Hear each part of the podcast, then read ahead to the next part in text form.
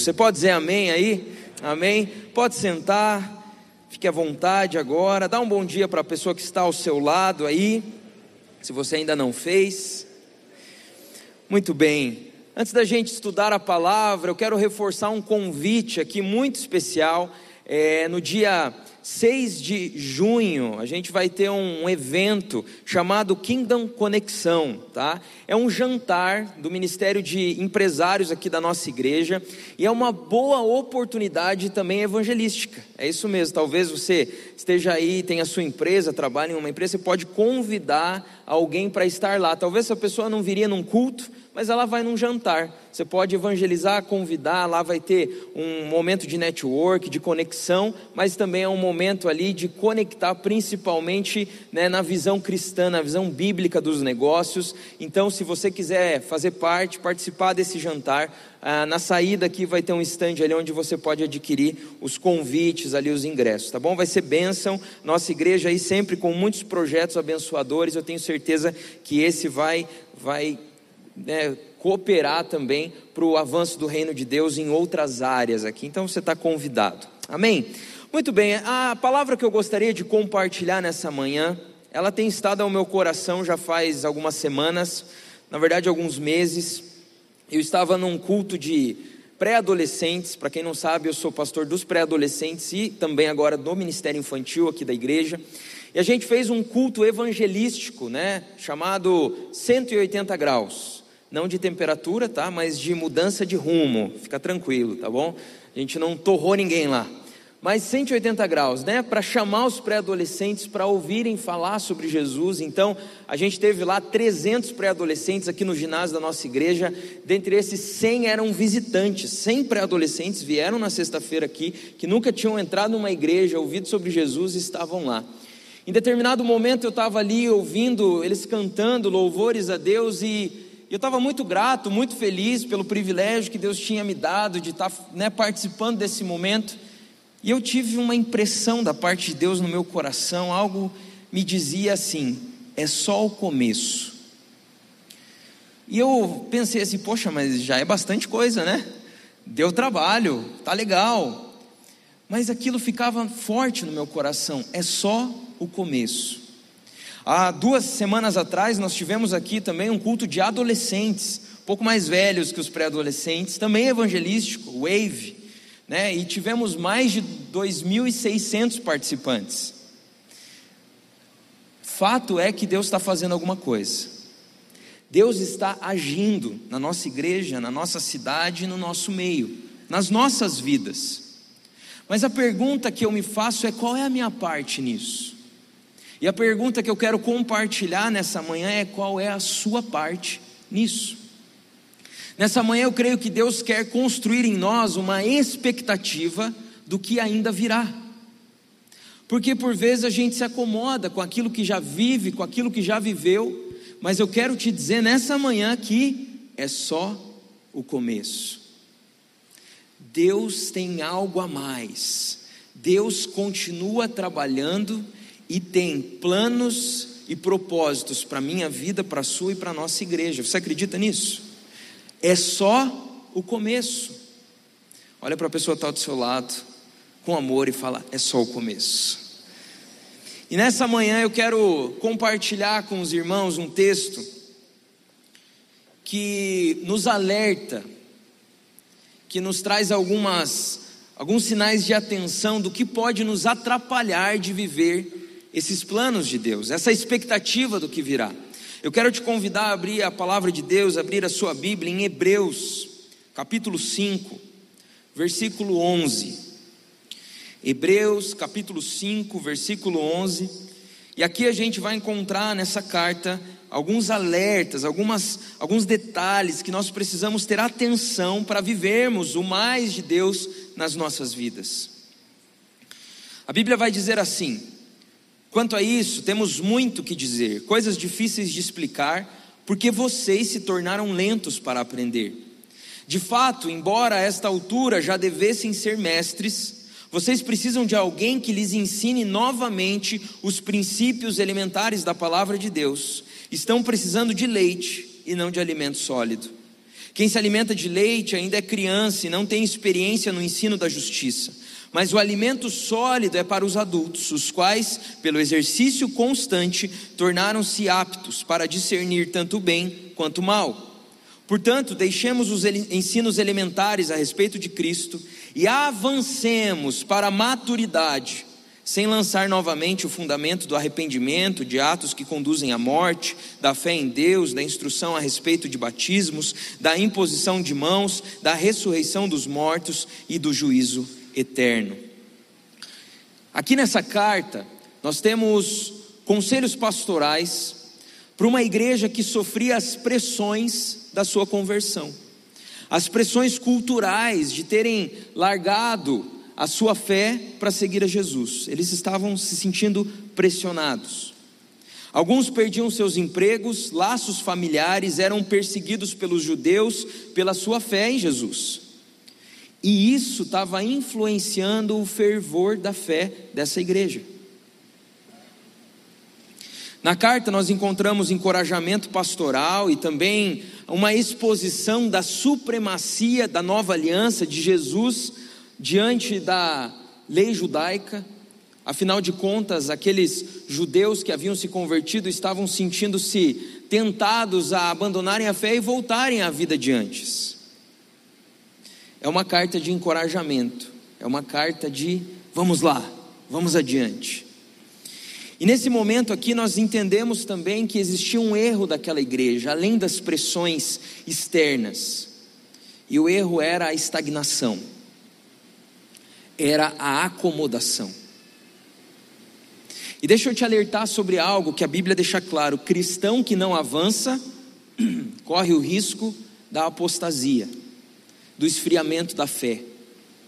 Se você não se exercita na vida espiritual, o risco de atrofiamento espiritual existe. Eu li um livro há uns anos atrás e o autor explicava isso de uma maneira muito legal, a analogia que ele utilizava. Ele falava que a vida cristã é como subir uma escada rolante que desce. Já fez isso alguma vez? Você não vai confessar que já fez isso, né? Eu, na minha adolescência, eu fiz, tá? Vou te contar. Escada rolante do shopping descendo e a gente apostou quem consegue subir, né? Rapidinho chegar lá em cima.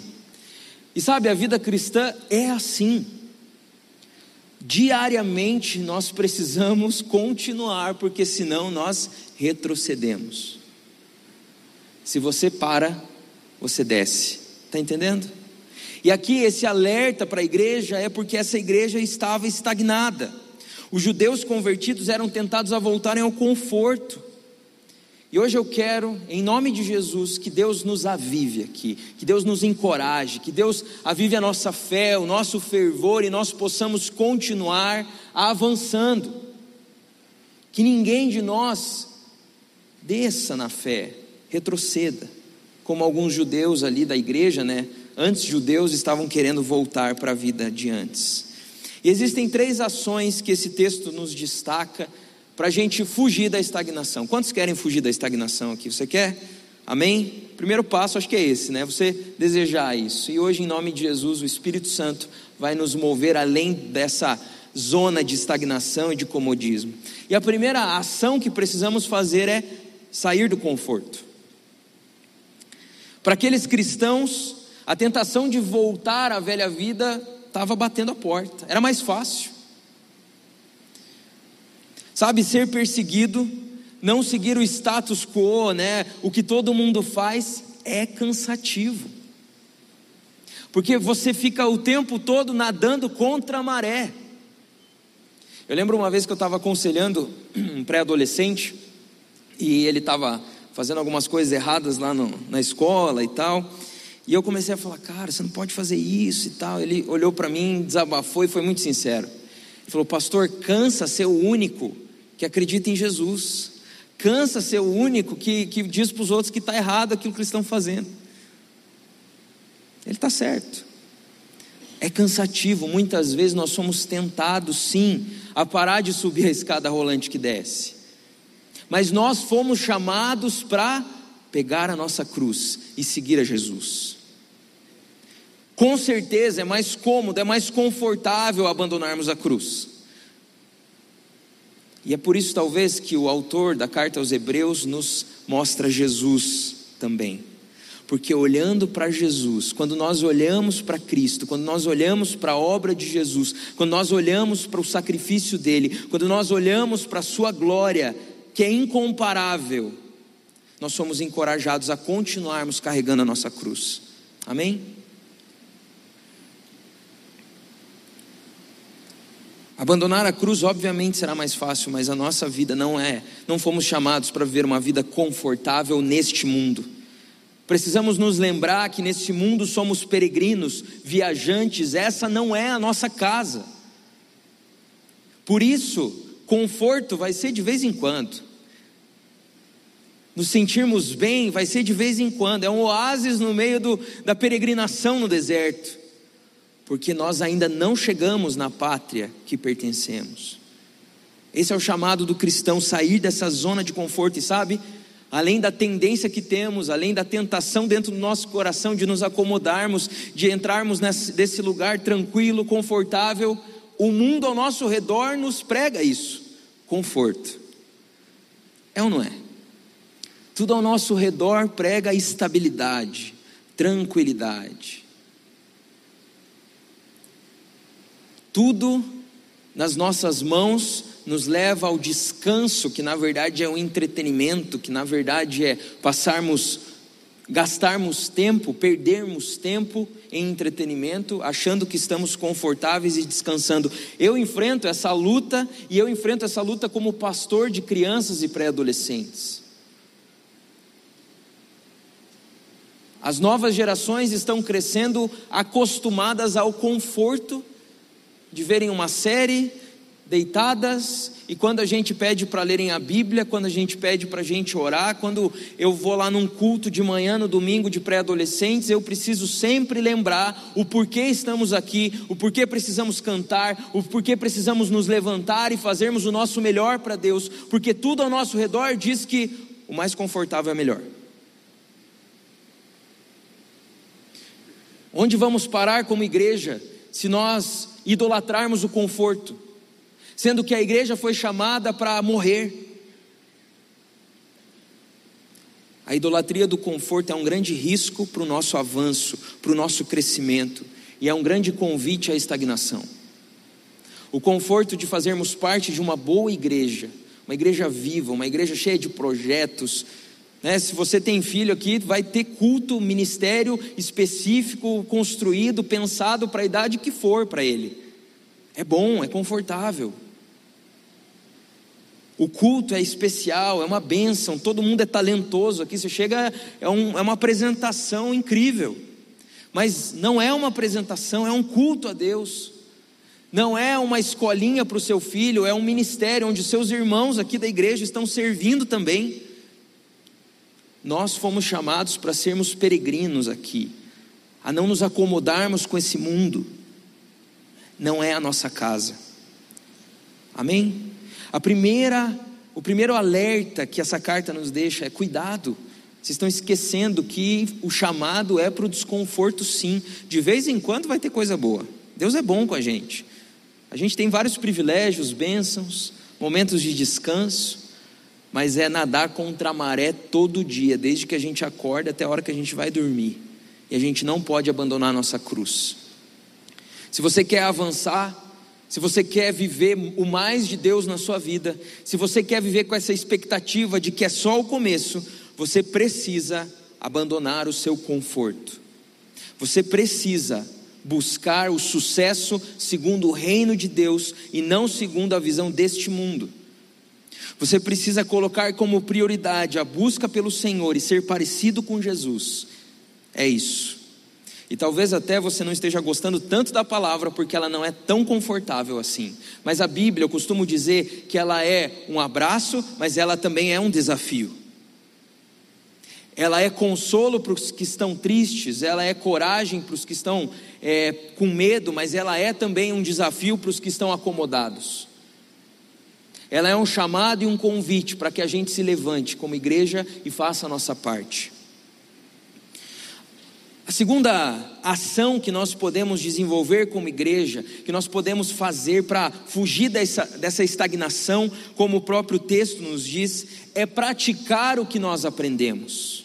Aqui o autor estava falando naquele trecho que lemos que não era possível explicar mais a fundo a fé e os fundamentos da fé porque eles eram tardios, eram lerdos em aprender ainda estavam no leite enquanto já estava na hora do alimento sólido. Que fique claro, o leite aqui, dito como o alimento mais simples, dado para aqueles que estão novos na fé, estão começando a caminhar com Jesus, como talvez seja o caso de alguns, não é um problema.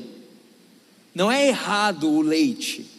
É errado o leite quando você só toma leite com 35 anos de idade, por exemplo.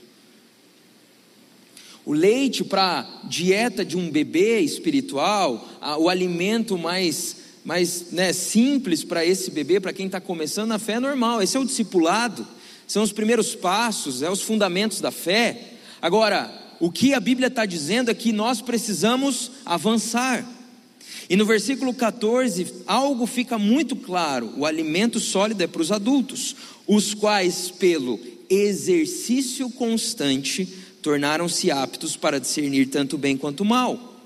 Exercício constante, prática, ou como essa expressão em grego aqui significa mais ao pé da letra, pelo hábito. Aquilo que aprendemos da palavra de Deus precisa se tornar um hábito, precisa encarnar na sua vida, precisa ser quem você é. Eu me lembro quando eu me converti, eu me converti aos 15 anos de idade, a minha família não, não era evangélica, então o meu primeiro contato com o culto foi né, muito diferente. Talvez tenha sido o caso de alguns, talvez seja o caso de alguém hoje aqui, né? A primeira vez em um culto evangélico. Seja bem-vindo se é a sua primeira vez num culto evangélico. Espero que Deus fale ao seu coração. E eu lembro que para mim era tudo muito diferente, né? Porque ninguém chega do teu lado fazer um tour pela vida cristã, né? Tipo, senta do teu lado e fala: "Vamos lá, vou te explicar como funciona. Essas músicas que estão sendo cantadas, agora esse é o momento que funciona dessa forma. O momento do apelo, as pessoas vão até a frente, ninguém explica, né? Às vezes explica, mas para mim ninguém explicou, eu não entendia direito. E eu lembro que existiam algumas pregações, né, na época de adolescente, pastor Michel, pastor Israel, né, estou entregando a idade deles aqui, né, foram meus pastores de adolescentes. Não precisa nem entregar, os cabelos brancos deles já entregam, né, eu falando deles aqui, depois vou levar bronca. E eu lembro que eles faziam um apelo e chamavam os adolescentes à frente, que queriam mudar de vida, que queriam mudar as suas atitudes, e eu o que, que eu fazia? Eu ia até a frente, eu ia lá, tinha entendido que era pecado, que eu tinha que mudar, me ajoelhava, às vezes chorava, orava, voltava para casa e nada mudava.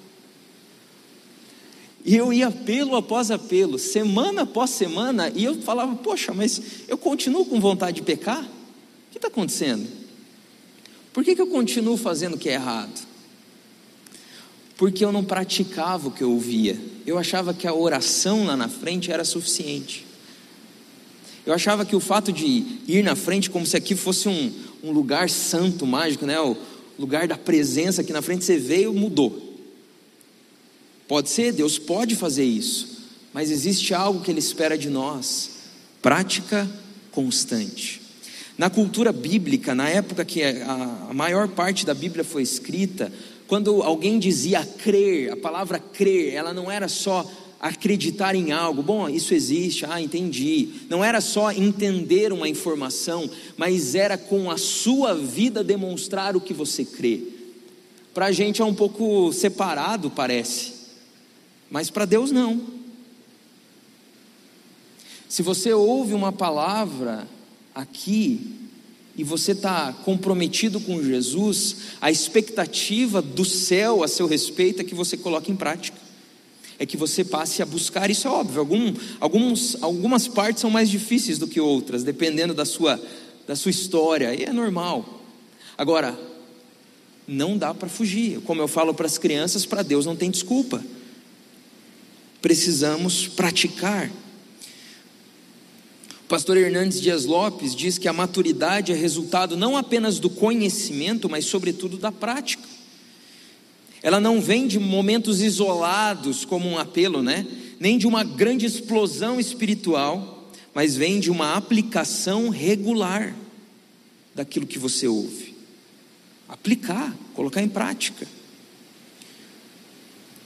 Esse era o grande problema dos fariseus e dos mestres da lei, e essa foi a grande bronca que Jesus dava neles. Eles sabiam, eles sabiam de cor, eles tinham muita informação. Mas e a vida? Eles cobravam dos outros, mas e a vida deles?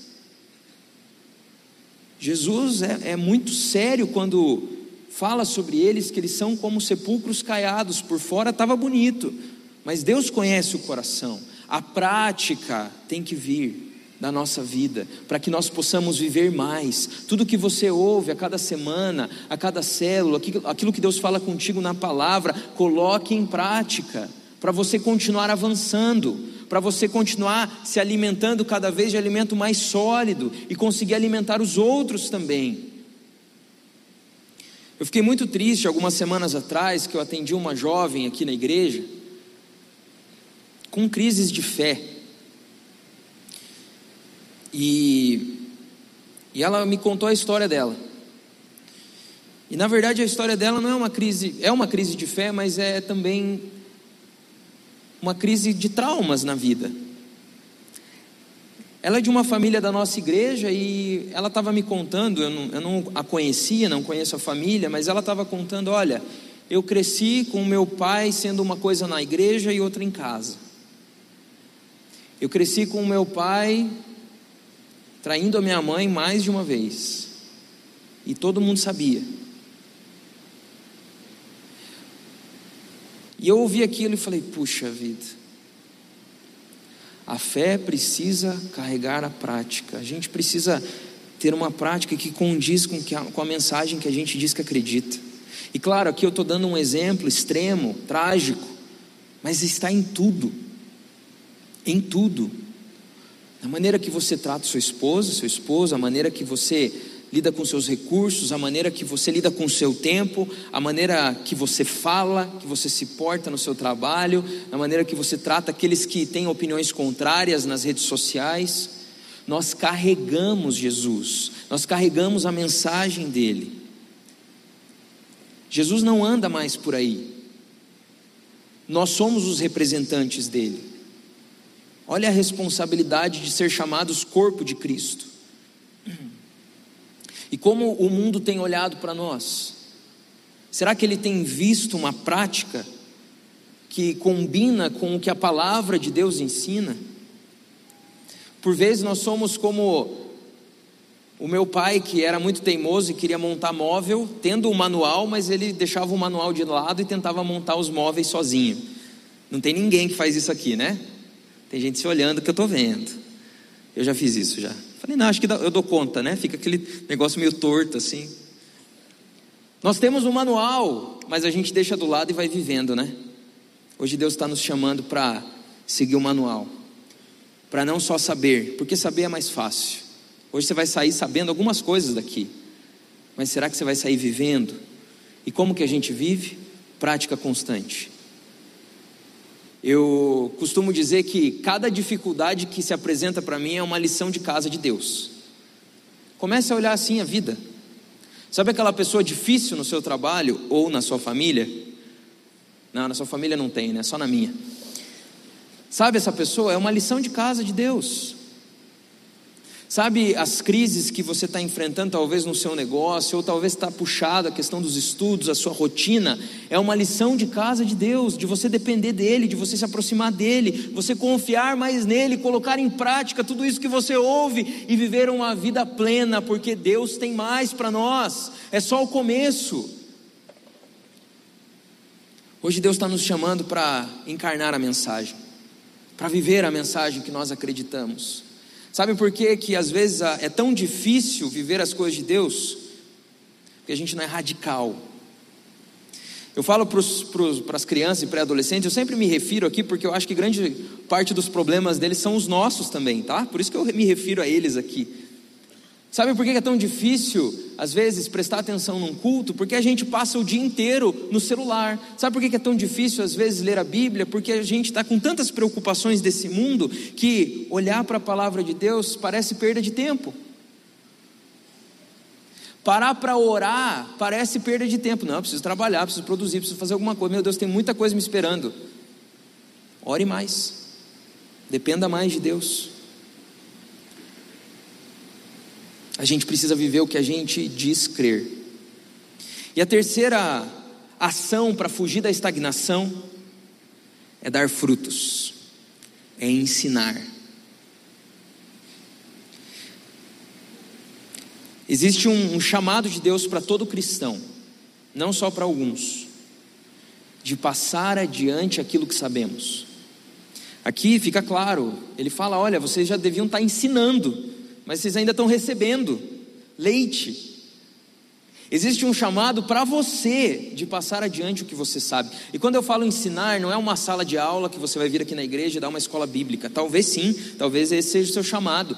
Mas o ensino aqui é ensinar caminhando junto, é ensinar explicando o que você crê, é ensinar cuidando de alguém. Isso está muito claro na grande comissão. Jesus fala: olha, fazei discípulos, ensinando-os a obedecer tudo que eu tenho falado. Está na grande comissão, você faz discípulos e você ensina, você compartilha. Dar frutos faz parte da missão, e talvez a gente está estagnado porque a gente não dá frutos, a gente não serve, a gente não põe em prática, a gente não põe para fora aquilo que a gente recebe. Eu me lembro de tantas vezes, tantas, que eu estava no ministério, que eu estava desanimado, o dia que eu estava meio cansado, está dando tudo errado, ah, hoje não, hoje eu não estou afim. E daí eu chegava aqui, vou contar aqui confessar aqui, né, o pecado. Às vezes eu chegava aqui, isso aconteceu uma vez, na verdade. E daí estava acontecendo o culto da juventude, e daí o pastor Michel, agora os pastores vão vir aqui e vão orar por vocês. Eu falei, puxa, justo hoje, né? Estou sem força até para orar por mim, né? Mas tudo bem, vamos lá, né? Vamos orar. Gente, eu saía outra pessoa. Sabe por quê? Porque eu estava servindo meus irmãos. Porque eu parei de olhar só para mim e estava dando frutos para outros. Porque eu estava compartilhando aquilo que Deus estava colocando no meu coração, aquilo que Deus colocou na minha história com Ele. Quando nós paramos de olhar só para nós, sabe, a vida melhora. Porque nós não fomos chamados para uma vida autocentrada. Dar frutos é uma ótima ação para fugir da estagnação. Dar frutos, servir, Fomos chamados para isso. A gente vê isso na parábola dos talentos, onde cada um recebeu ali algo para multiplicar, para cuidar bem, para ser um bom mordomo. Você recebeu algo, eu recebi. Jesus vai dizer em João 15: Permaneçam em mim e eu permanecerei em vocês. Nenhum ramo pode dar fruto por si mesmo, se não permanecer na videira. E lá no versículo 8: Meu Pai é glorificado pelo fato de vocês darem muito fruto, e assim serão meus discípulos. Onde estão os nossos frutos? O que você tem apresentado diante de Deus, e eu não estou falando aqui de grandes números, eu estou falando de você servir com o que Deus te colocou de você sair da sua zona de conforto, de você colocar em prática aquilo que você ouve e de você servir os irmãos que estão aqui. No Ministério Infantil nós temos muitos bons voluntários. No Ministério de Pré-Adolescentes, muitos bons voluntários. Mas sabia que a maioria deles são adolescentes? E algumas vezes, né, a gente ouve, poxa, mas adolescente cuidando, cuidando não, né, ministrando, pastoreando as crianças. Mas são os que estão vindo servir. São os que têm gás, que gostam de servir, que colocam em prática o que estão ouvindo, que estão sendo avivados, que estão se sentindo parte da igreja. Eu fico feliz de eles estarem lá, mas eu quero convidar você também a servir. Se você já serve, glória a Deus, não esmoreça, continue. Você é importante para essa igreja local, para continuar ensinando e ministrando. Mas se você não serve, você estava esperando um sinal do céu? Está aqui o sinal, estou te falando, venha servir. É importante dar frutos. A nossa vida precisa deixar marcas na vida dos outros. Nós precisamos compartilhar aquilo que a gente vive. No Ministério Infantil, a gente está construindo a liderança do futuro. É a igreja deles hoje. Eles são ministrados, eles ouvem a palavra, eles adoram a Deus, eles têm experiência com Deus. Mas a gente está construindo o futuro dessa cidade, dessa igreja. Meu convite é: vem construir com a gente. Já estou fazendo propaganda aqui, vocês perceberam, né? pibcuritiba.org.br barra servir. Se você, ah, vou procurar outro ministério, não importa, sirva. As experiências mais marcantes da minha vida com Jesus não foram participando de um culto, mas foram servindo. Foi numa viagem missionária, foi servindo num acampamento que Deus me chamou para o ministério, servir. Deus está te convidando a sair da sua zona de conforto, a colocar em prática o que você tem ouvido e a dar frutos. Talvez você esteja aqui e esteja pensando: ah, mas eu acho que não é para mim isso. A gente sempre tem algumas, alguns argumentos, né?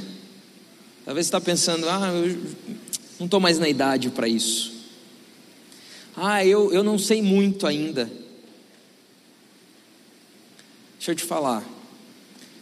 Para Deus não tem desculpa.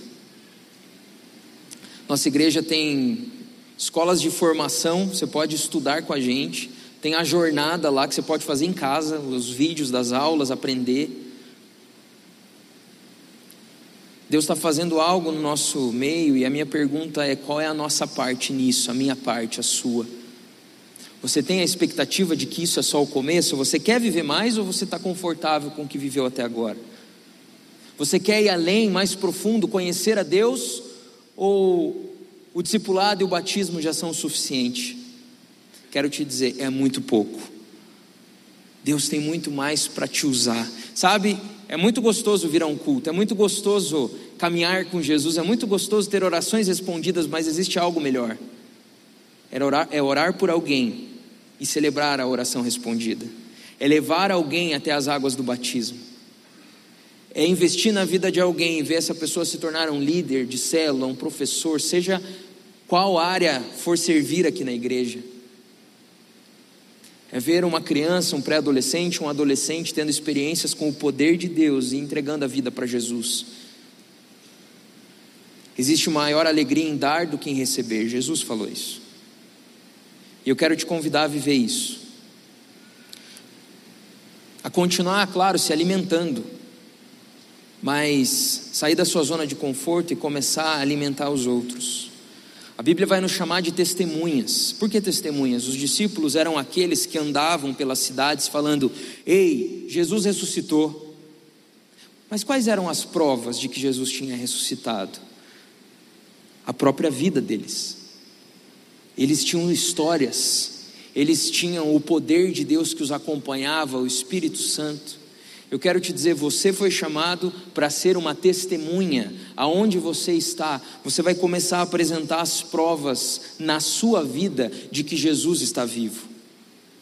As pessoas vão começar a olhar para a maneira que você fala e você vai começar a explicar: olha, antes eu era assim, mas agora eu sou assim. Jesus está vivo.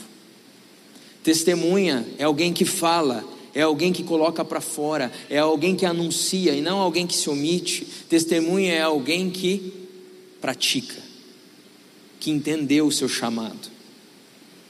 Nessa manhã, eu tenho um convite para você, um convite para viver algo a mais do que você tem vivido com Jesus.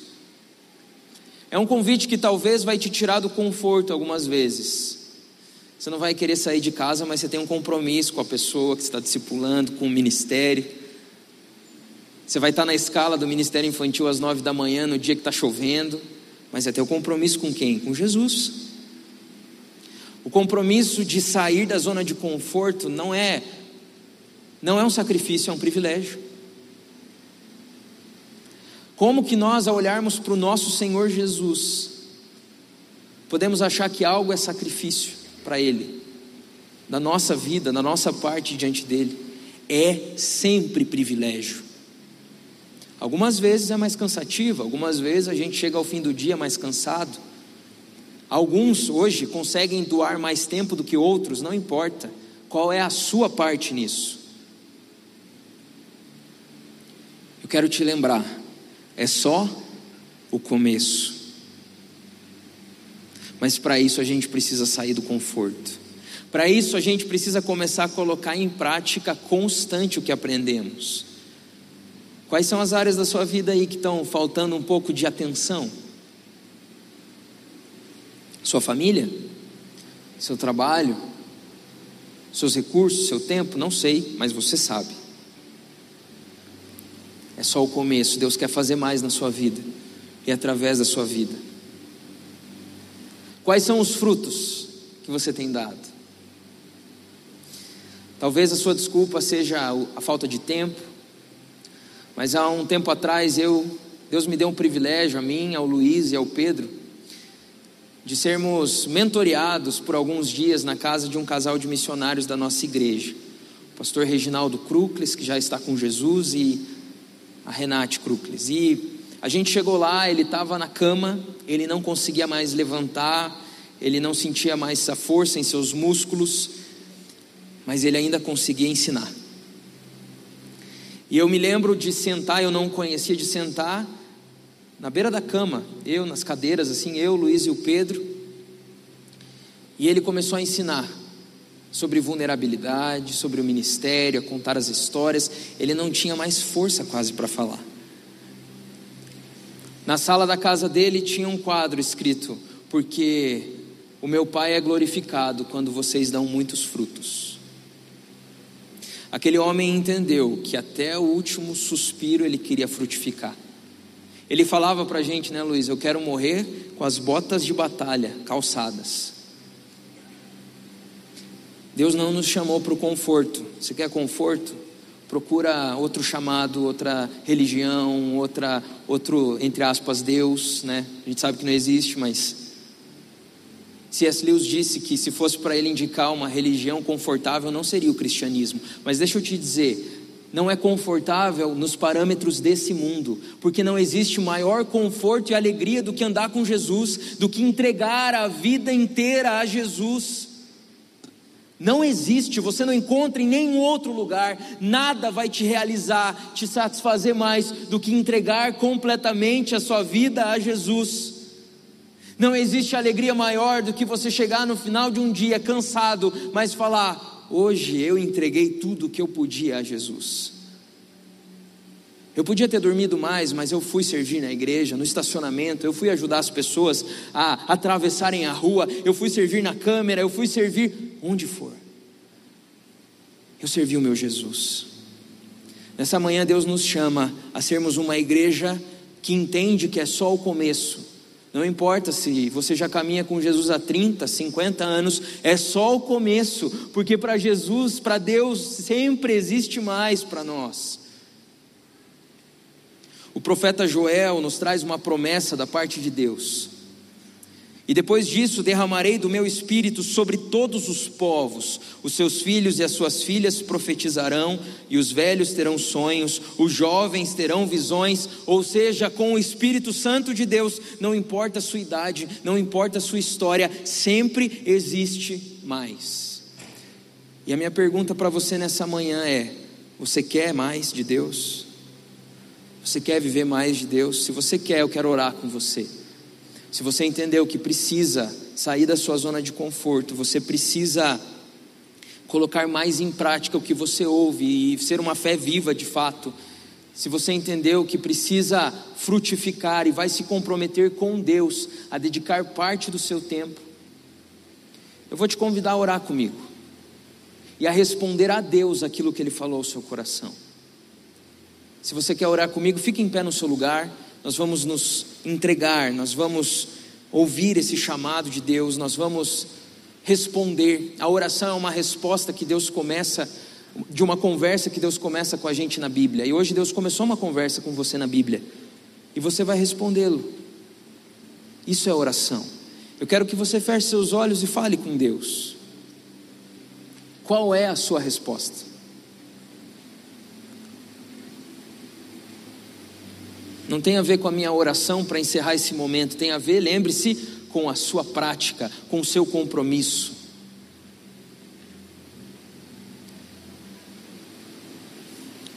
Entregue sua vida ao Senhor, fala: Deus, eu não quero me sentir confortável nesse mundo. Eu quero pôr em prática tudo aquilo que eu ouço, tudo aquilo que eu aprendo, tudo aquilo que o Senhor me fala.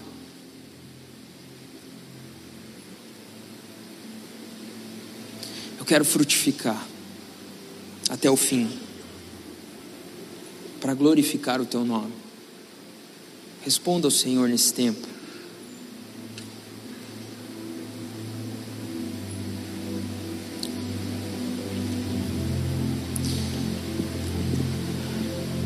Se nessa manhã você está aqui também e pela primeira vez entendeu um pouco mais a respeito de Jesus, a respeito da vida com Jesus, eu quero te dizer: existe uma alternativa para a sua vida.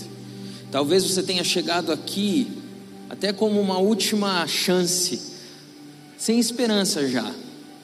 Mas deixa eu te dizer: aí fora não te contam, mas existe um caminho, e esse caminho é o caminho de Jesus. Existe uma alternativa para a maneira de viver. Talvez você já tentou viver de várias maneiras, perseguindo várias coisas e nada preencheu seu coração. Nessa manhã eu quero te dizer: aqui você encontra Jesus, aquele que pode preencher o seu coração, aquele que pode te dar vida plena, aquele que morreu na cruz do Calvário para perdoar os seus pecados e te reconectar com Deus. Se nessa manhã você quer conhecer a Jesus, você quer entregar a sua vida a Jesus, Ele nos pede uma entrega. O crer é entregar. O crer em Jesus e no sacrifício dele é entregar a vida. Se nessa manhã você está aqui e quer entregar sua vida para Jesus, você quer pegar essa rota, essa alternativa, entender quem Jesus é e viver algo novo, você entendeu que existe verdade nessas palavras, você sentiu algo no seu coração enquanto você ouvia a palavra de Deus, eu quero te dizer, é o Espírito Santo de Deus tocando o seu coração e te chamando para andar com Ele. E eu quero te convidar a fazer uma entrega da sua vida a Jesus também. Nós estamos orando aqui por essa palavra, mas eu creio que possa existir pessoas aqui sim, que estão entregando a vida para Jesus e querem segui-lo. Se você hoje quer entregar sua vida para Jesus e começar uma nova história, eu vou te pedir só para você dar um aceno, só levantar sua mão, brevemente, só para eu te reconhecer onde você estiver. Amém. Glória a Deus. Amém. Você que está entregando a sua vida para Jesus, glória a Deus. Deus tem algo novo para a vida de vocês, é só o começo. Você pode se conectar à nossa igreja, a gente quer te ajudar a caminhar com Jesus. Depois procura lá no ponto de encontro, a gente quer te ajudar. Não, não, não saia daqui sem falar com alguém sobre isso. E agora a gente vai orar juntos. Eu quero que você levante suas mãos para o céu, em sinal de entrega. Senhor, nós estamos aqui, Pai, porque ouvimos a tua voz, ouvimos a tua palavra, Pai. O Senhor nos chama a frutificar, o Senhor nos chama a viver uma vida de entrega, uma vida de prática, uma vida onde não são só as palavras que saem da nossa boca, mas são as nossas atitudes, as nossas intenções que são transformadas, Pai. E nessa manhã nós estamos aqui respondendo: Eis-nos aqui, Jesus, eis-nos aqui. Nós queremos viver mais, sim. Nós entendemos que é só o começo.